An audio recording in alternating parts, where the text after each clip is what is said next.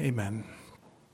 We are in Romans chapter three. We are finishing out, believe it or not, making good progress in our study of this, Paul's most uh, certainly well-known and probably uh, his uh, fullest exposition of the gospel that we have uh, in the book of Romans. Uh, we are finishing out what is the first major section, or if you want to view it this way, you have the introduction in chapter one, verses one through seventeen, and then you have this section that we're concluding tonight, beginning in chapter one, verse eighteen, and going all the way through chapter uh, three, verse twenty. So that's the section we're finishing tonight. Uh, the, the Apostle Paul has already so persuasively and very carefully laid out his case, his argument that the whole world is guilty before God, who will judge each one according to his works, and who will not show any partiality.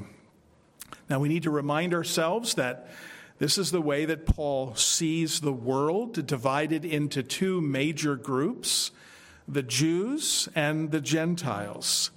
Uh, that's very important to understand as we read through the book of Romans, uh, and in fact, the whole Bible makes this case, uh, that as Paul looks at the world, he looks at it through that covenantal lens, as to how God has interacted with mankind since the fall and because of sin, and how he has revealed himself by covenant uh, with the Jews, set apart from all the other peoples, and then everyone else in the world, all the other nations uh, with whom he did not enter into that covenant. And this idea of covenant is so central to the Bible. Um, in uh, our confession, it says this in the very first uh, section on covenant. It says, the distance between God and the creature is so great that although reasonable creatures do owe obedience unto him as their creator, yet they could never have any fruition of him as their blessedness and reward, but by some voluntary condescension on God's part, which he has been pleased to express by way of covenant. In other words, we would never, because of our sin, ever know God unless he took the first step and by way of covenant uh, came to us, condescended uh, and came to us. Of course, we're going to see in Romans, and this is also a very important point, That, that Paul's division, Jews and Gentiles, is really to serve the purpose of his argument all throughout the book of Romans.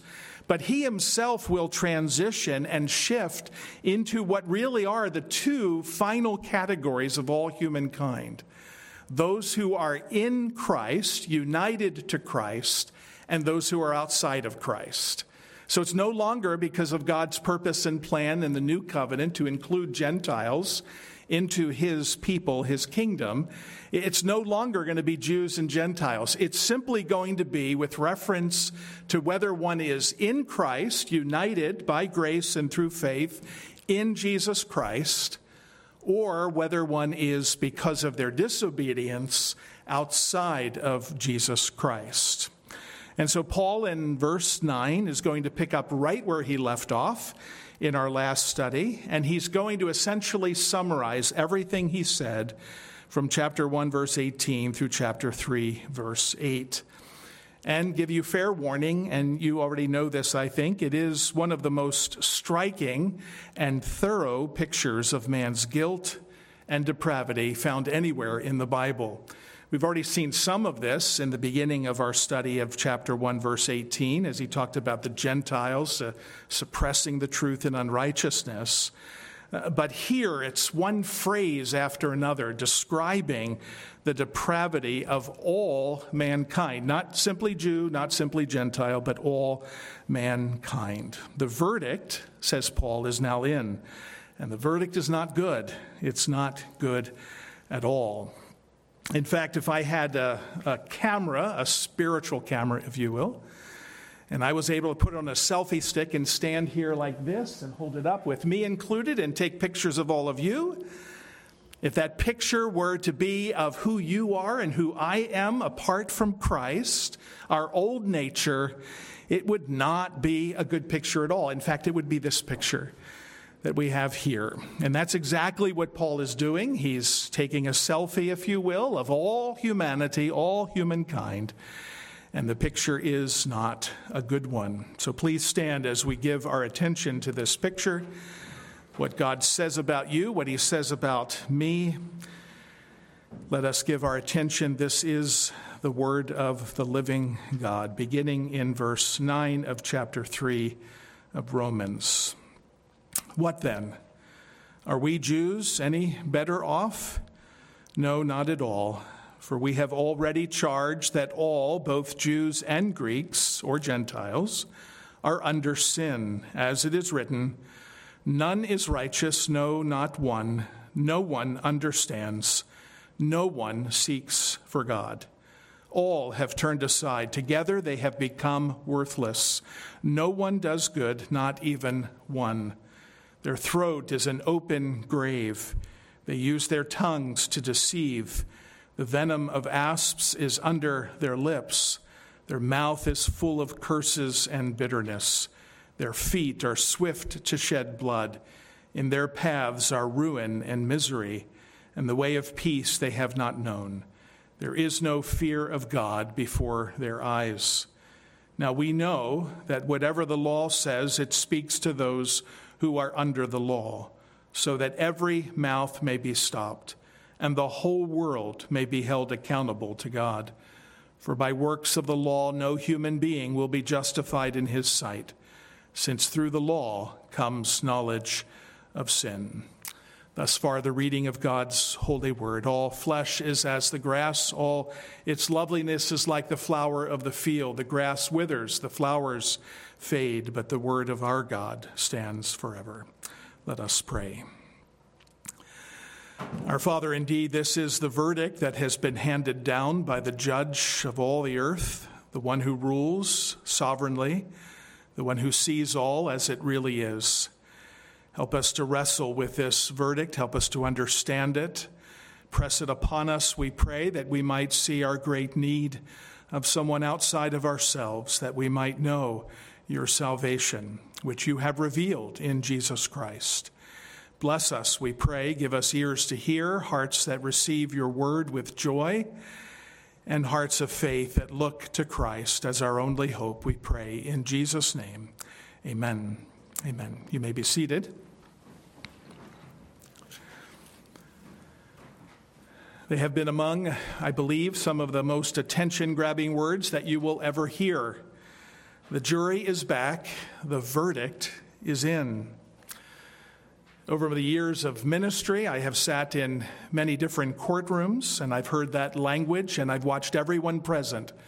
If they're outside of the courtroom, they run to the courtroom, they take their seat, and they wait to hear from the jury as they return. There's a sense of great anticipation.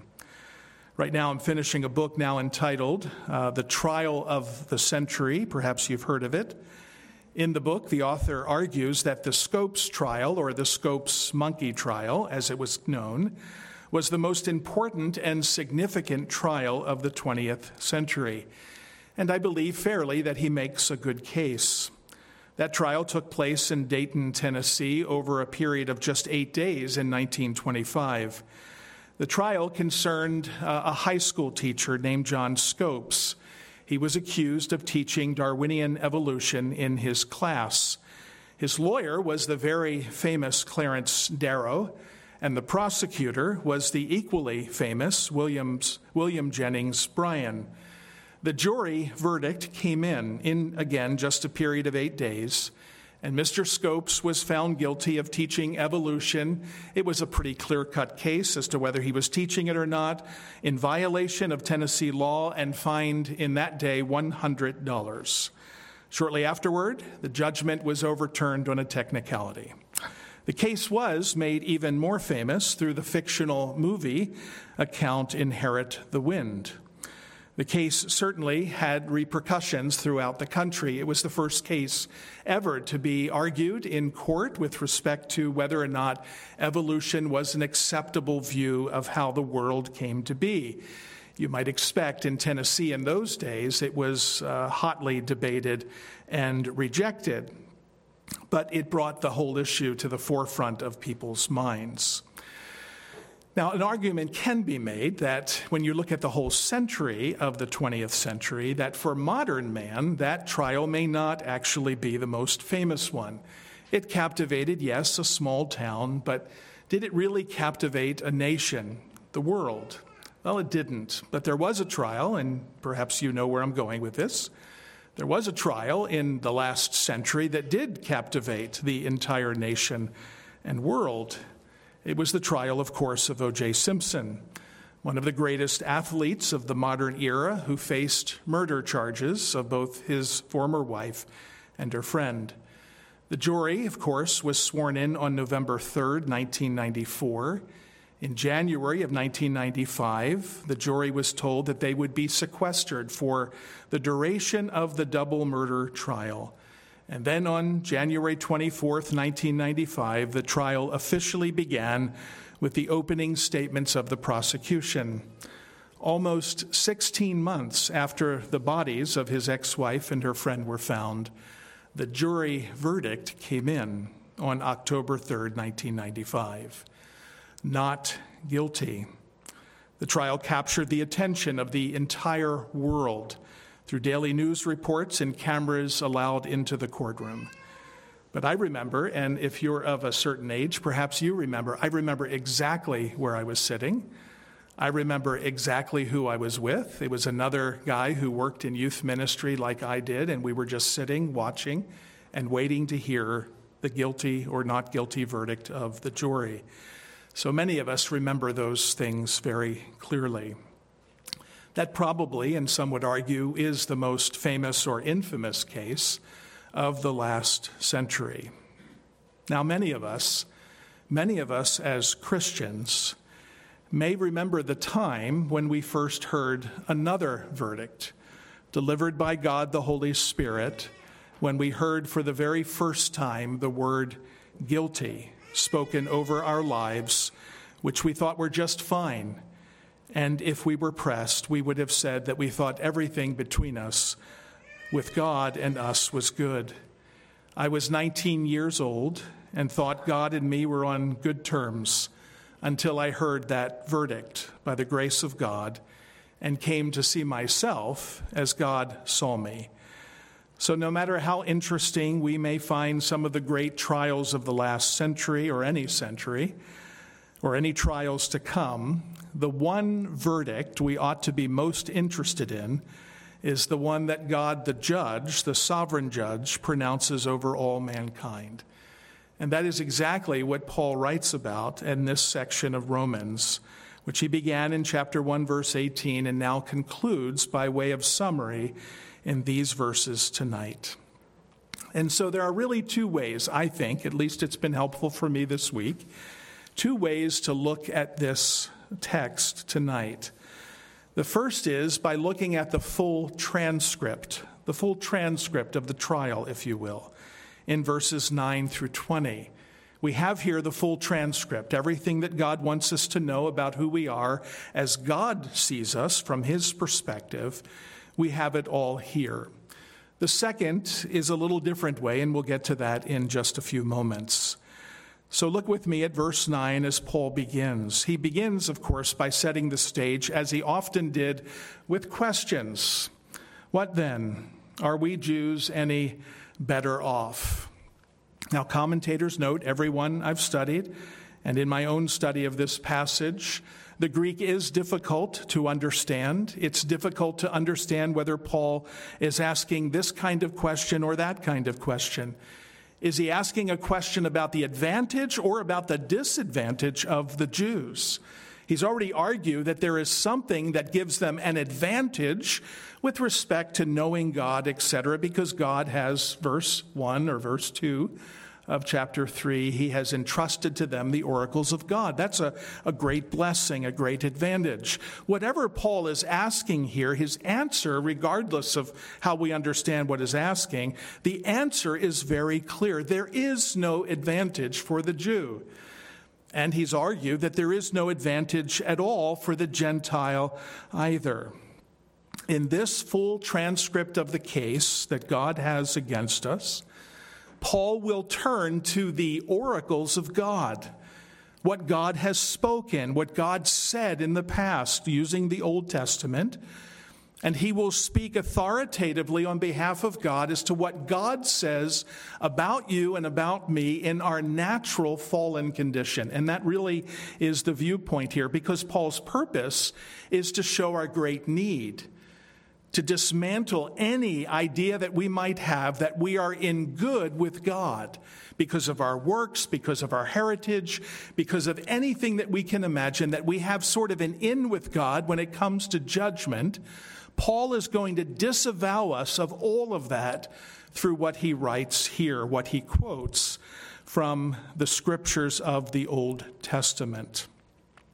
So a few things to note before we look at the actual text of what Paul says in this full transcript.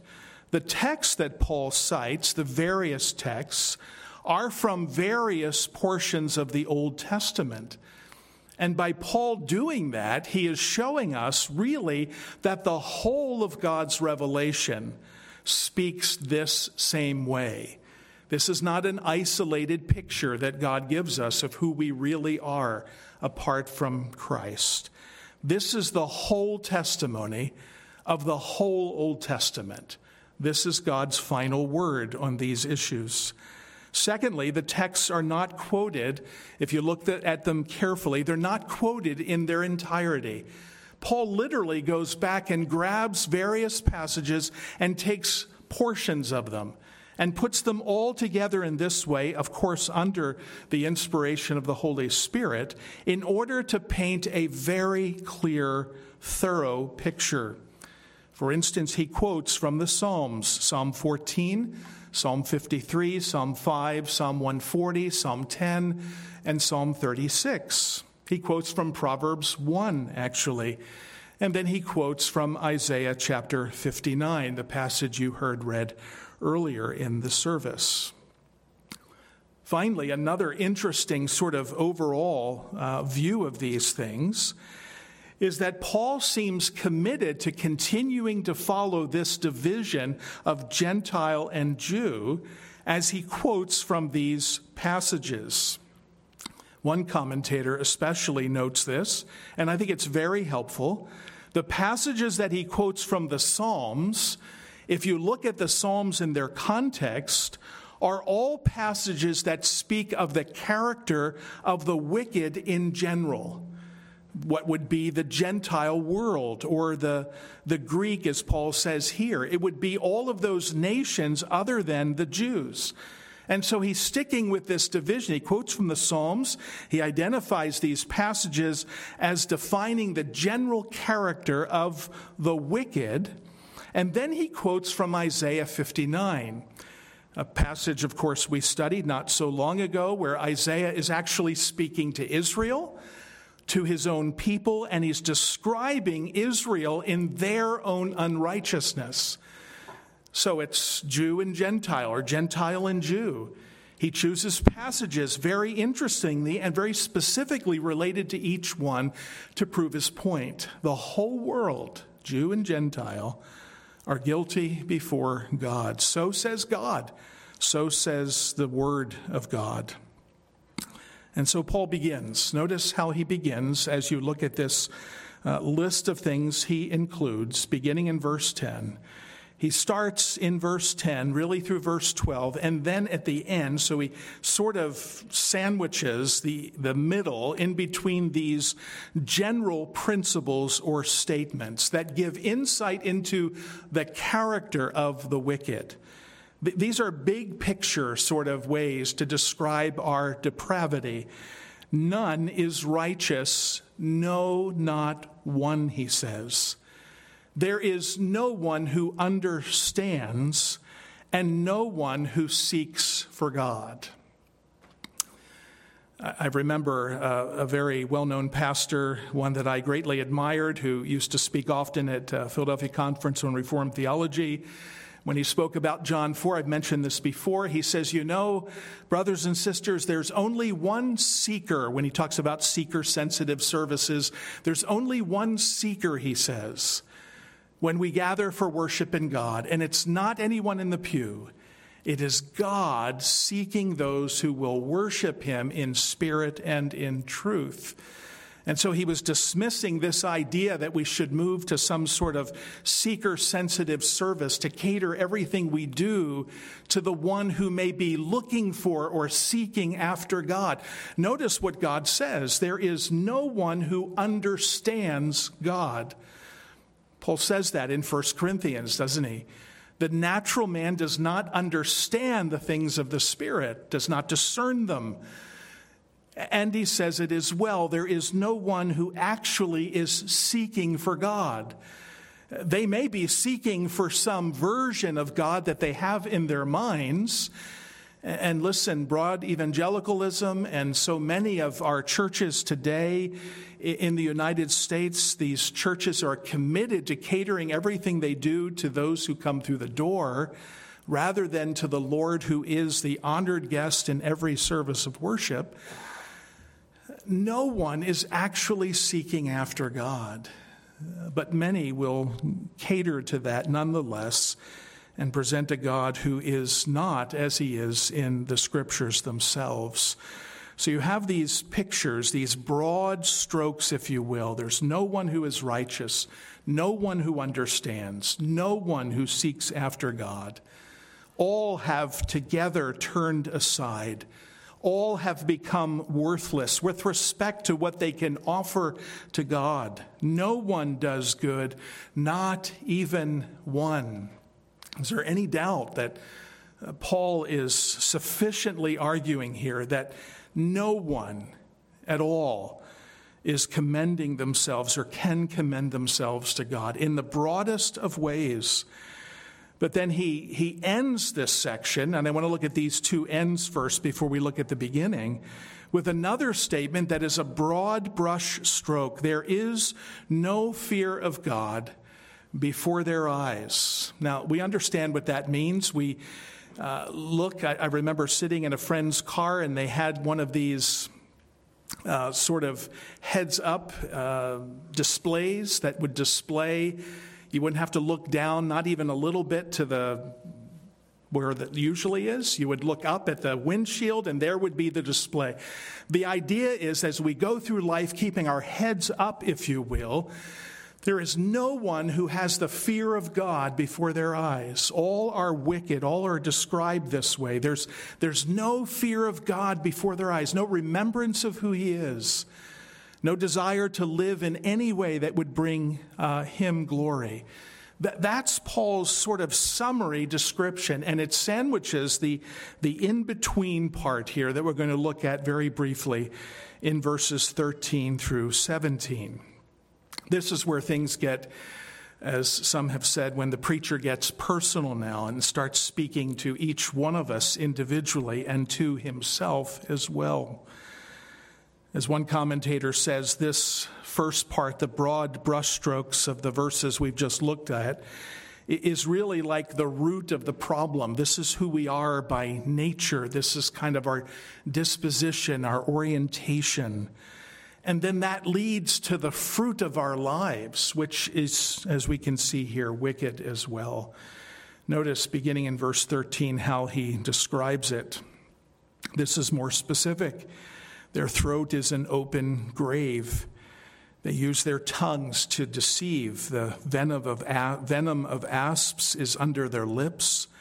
Their mouth is full of curses and bitterness. What do you notice about that whole section, this more specific picture?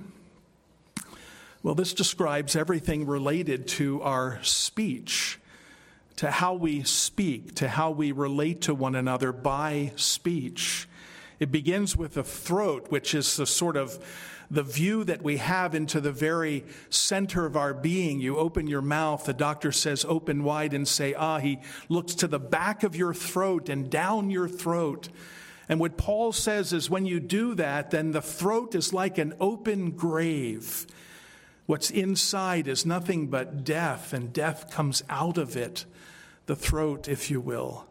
It's what Jesus noted about the scribes and Pharisees of his own day. They're like whitewashed tombs where inside, in the inner part of them, there's nothing but dead man's bones.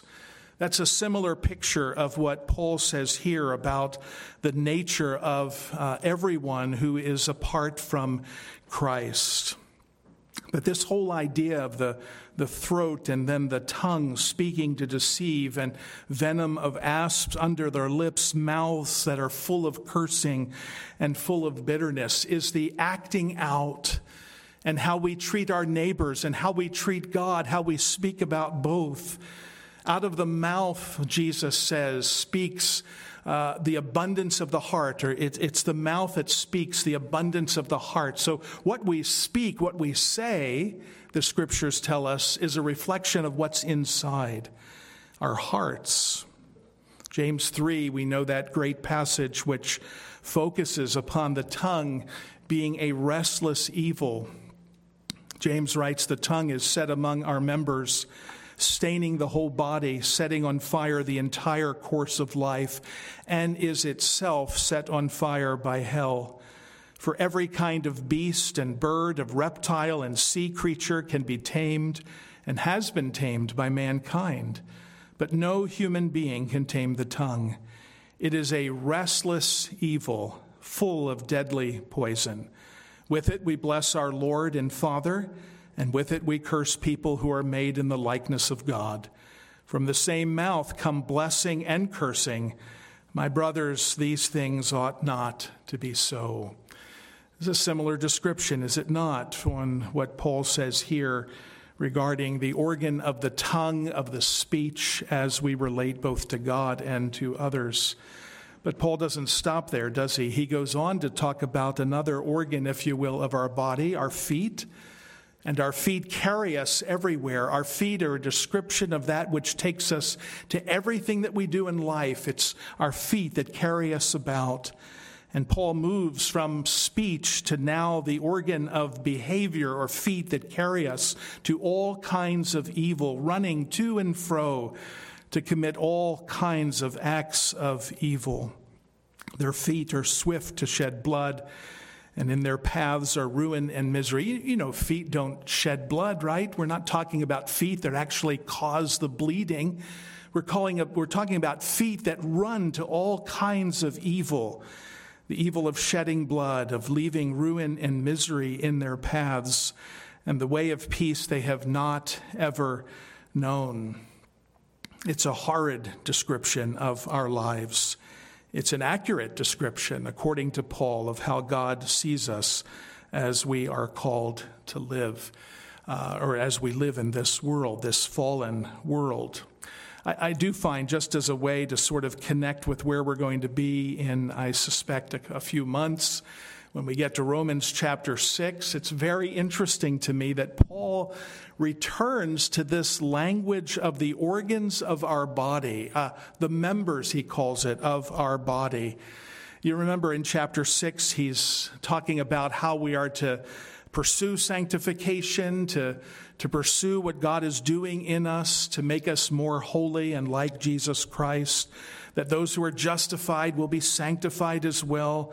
You remember this uh, this language, let not sin reign in your mortal bodies to make you obey its passions.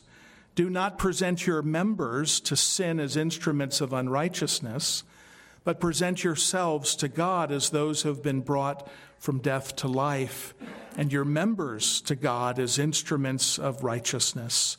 For sin will have no dominion over you, since you are not under law, but under grace. Paul, Paul loves this imagery of our bodies and the members of our bodies being offered back to God in salvation for his use as instruments of righteousness. Why? Because prior to that, they were instruments of wickedness, as Paul notes here.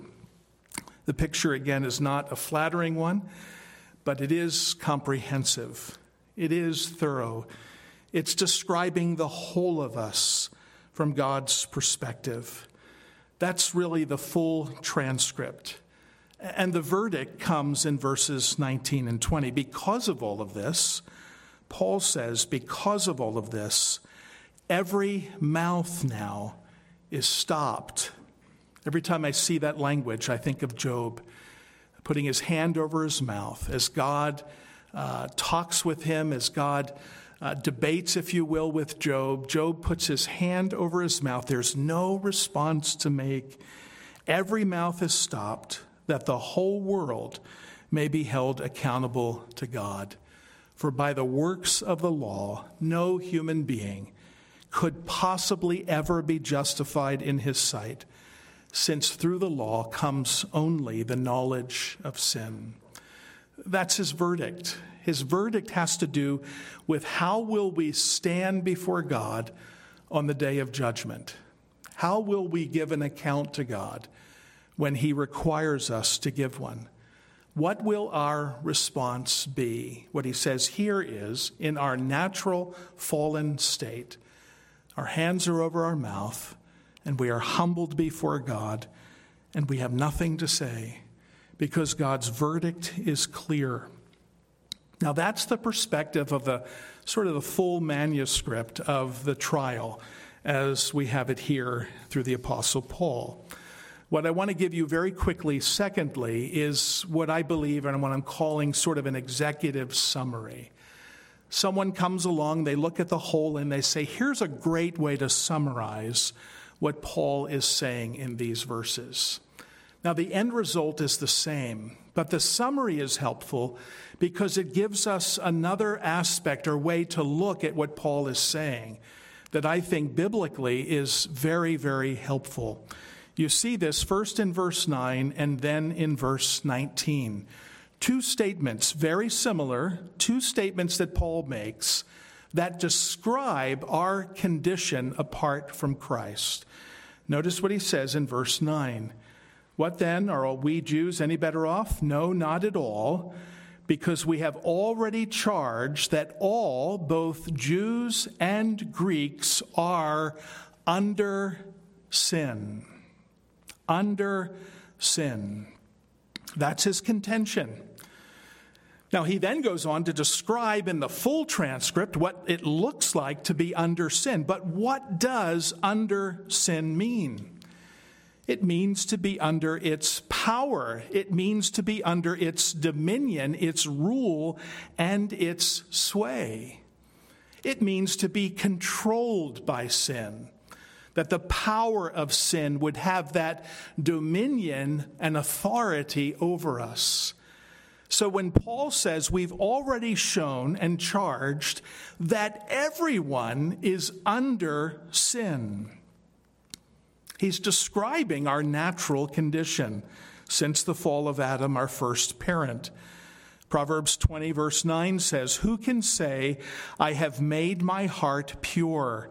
I am clean from my sin." That's a rhetorical question. No one can say that because we can't clean ourselves from our sin, because we're under its power, its rule and dominion and sway, so that it leads us, and all that we can do is sin. Galatians three, verse twenty-two, "But the Scripture imprisoned everything under sin," speaks of it like a, a prison, something that binds us and keeps us, so that the promise by faith in Jesus Christ might be given to those who believe. Everything, everyone is imprisoned under sin, helpless to do anything about that condition apart from the grace of God in Jesus Christ. It reminds me of that great hymn, one of my favorites, and I'm sure yours as well. Charles Wesley, as he wrote in that one verse, "Long my imprisoned spirit lay fast bound in sin and nature's night. Thine eye diffused a quickening ray. I woke, the dungeon flamed with light. My chains fell off, my heart was free. I rose, went forth, and followed thee."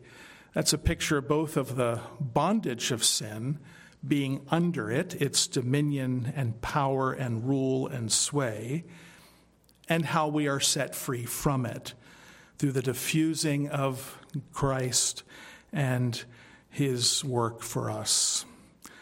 Well, that's the first part of this executive summary, this way in which Paul sort of summarizes the whole case against us. The second one is very like it in verse nineteen.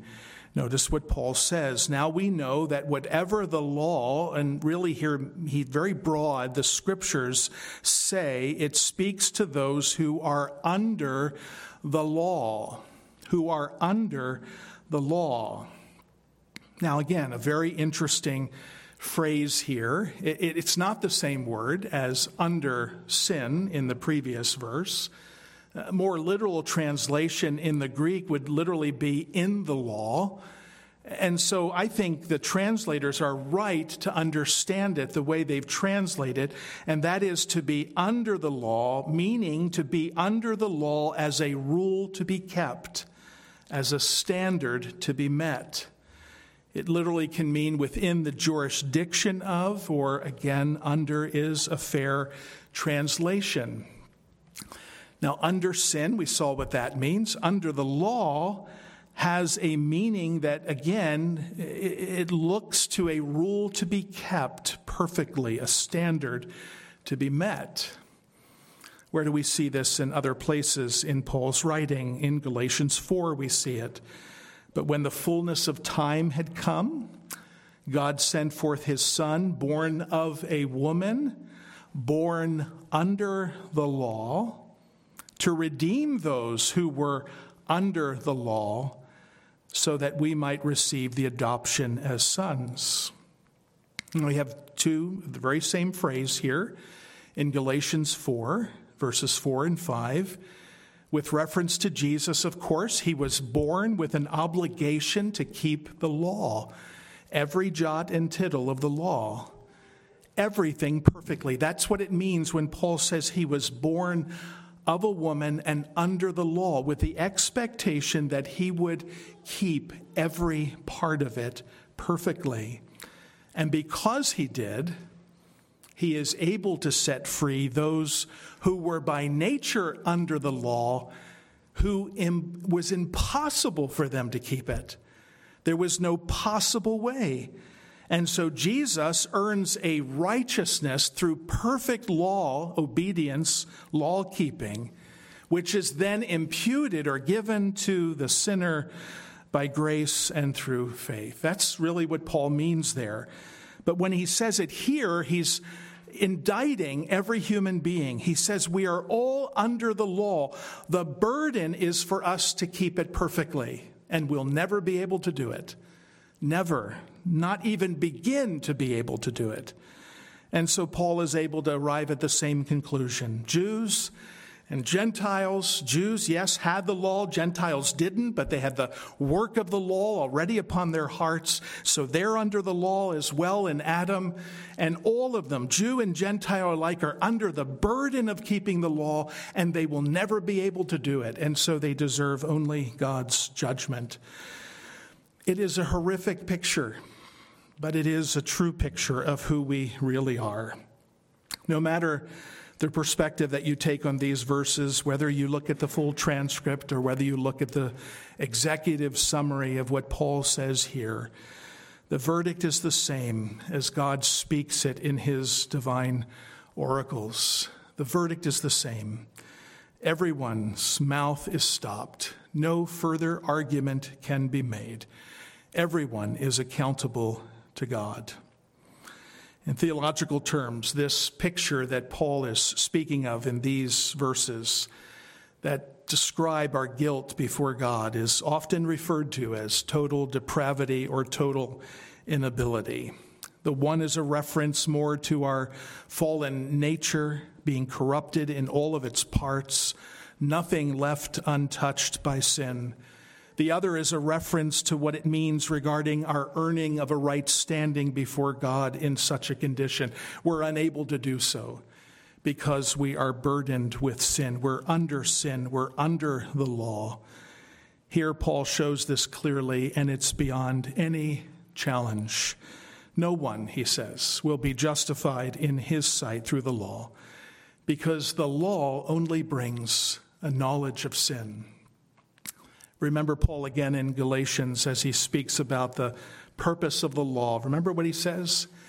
He says it's like a, a tutor, a house servant charged with helping to raise the children of the home who, who tutor and instruct and guide the young child to maturity, to adulthood. In the same way, the law is given like a tutor to point out sin and to point us ultimately and to drive us ultimately to Jesus Christ. It was never meant, though it was itself good, it was never meant to be the means by which men and women, fallen as we are, could achieve salvation. Never meant for that. It was always to drive us to Christ. Three things as we close, just thoughts as we end this passage, which again is God's verdict, his testimony. The jury has returned, God has delivered his verdict, and the verdict is not good for any of us. The first point is this: this really is man's true identity apart from Jesus Christ. And it confronts us at a time, I think, in which we're living, where so much of what we see are people trying to discern and find their true identity. We see all of this nonsense, if you will, this, this insanity all around us as people search all sorts of ways to find out who they really are. And here the Bible's answer is very clear, but it's not what people want to hear. It doesn't lead to happiness or to good feelings, but this is who our Creator says we are. And when we hear things like this, we need to echo the words we studied last week: let God be true and every man a liar. It doesn't matter what men say about us or who we are. It doesn't matter what we say about ourselves as we desperately try to elevate our own self-esteem. It doesn't matter. What we need to see is our true identity. And this is what Paul gives us here. I hope, like me, you can remember, if you're a Christian tonight, I hope you can remember the very first time you heard this verdict spoken over your life. It was startling to me, being raised Roman Catholic in the faith, if you will, or a religion that read the Bible, et cetera. I never understood that this is who I really was, that this was me here. I, I didn't view myself this way. But I remember it was striking to hear through the preaching and teaching of God's word that this, in fact, was God's view of me. And because of it, I was in a very desperate situation. It was humbling. It was overwhelming. But it was not without purpose, because God used it, of course, as he always does when he draws people to himself. He starts here so that we might see our need and find it only in Christ. Perhaps you've never heard this about yourself. Perhaps you're hearing it the first time tonight. Maybe you've been in church and you said, boy, I never knew that. That clearly is what God thinks. Maybe you've thought of yourself by carving out a wonderful, nice picture of yourself, of someone who is doing just fine with God, getting along every day. But this really is how God sees you, and this really is how God sees me apart from Jesus. This is the place we have to wrestle, to be uncomfortable as it feels that way. This is the beginning, Paul says, of the gospel. You know, in human courts, and you know this is true, as I do, you may not like the verdict that you get.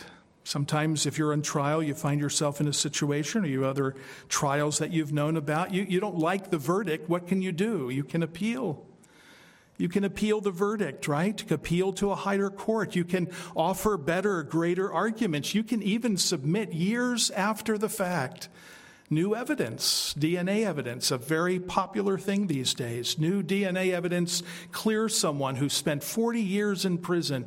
You can do that in this court, a human court. There is no appeal to be made before the Lord.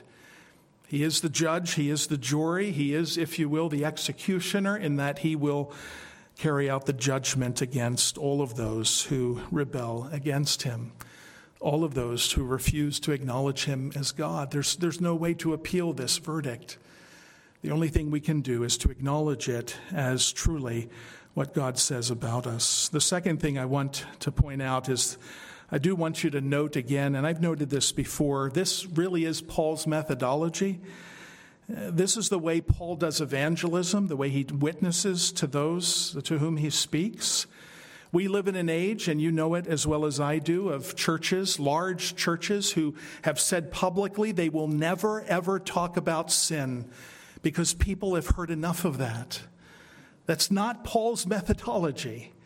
Paul's methodology is to do what he does here, is to uh, take away any propensity that a person has to trust in themselves and to show them that no matter how deep you look within yourself, all you will see is an ever-increasing depravity and inability. There can be, Paul says, no good news unless there is first the bad news of our depravity. And so let me encourage you, as you witness to family and friends, that you not just keep it on this level of, of being good or being kind. None of us want to do that.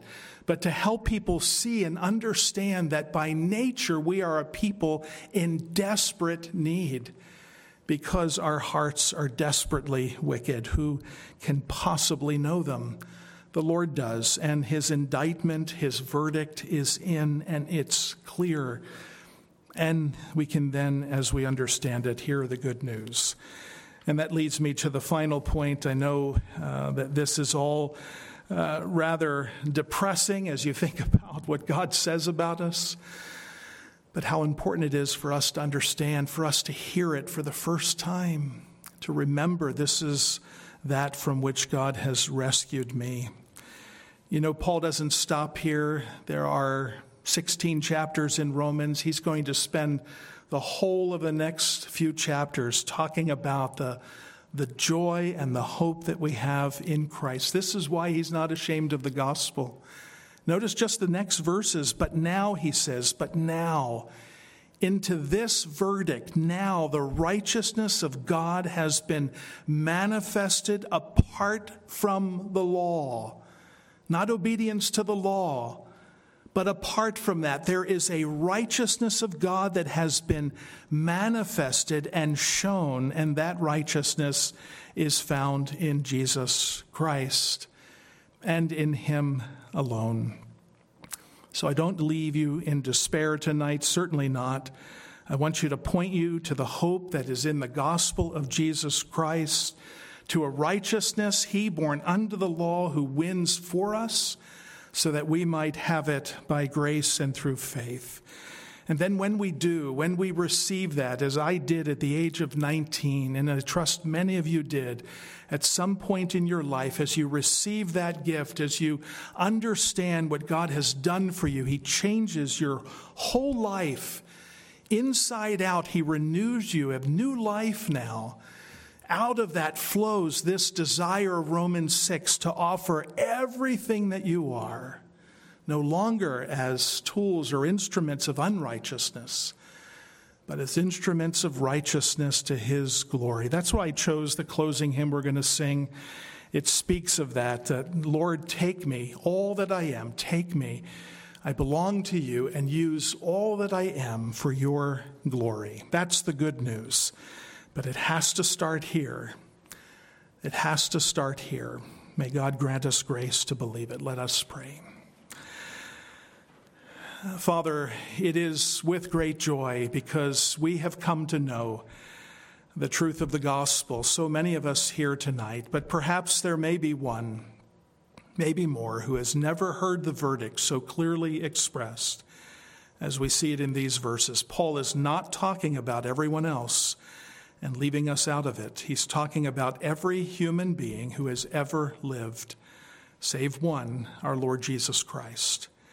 And so all of us fall under the condemnation. We're all under sin, its power, its sway, its rule. We're all under the law. We cannot obey it, and so we fail.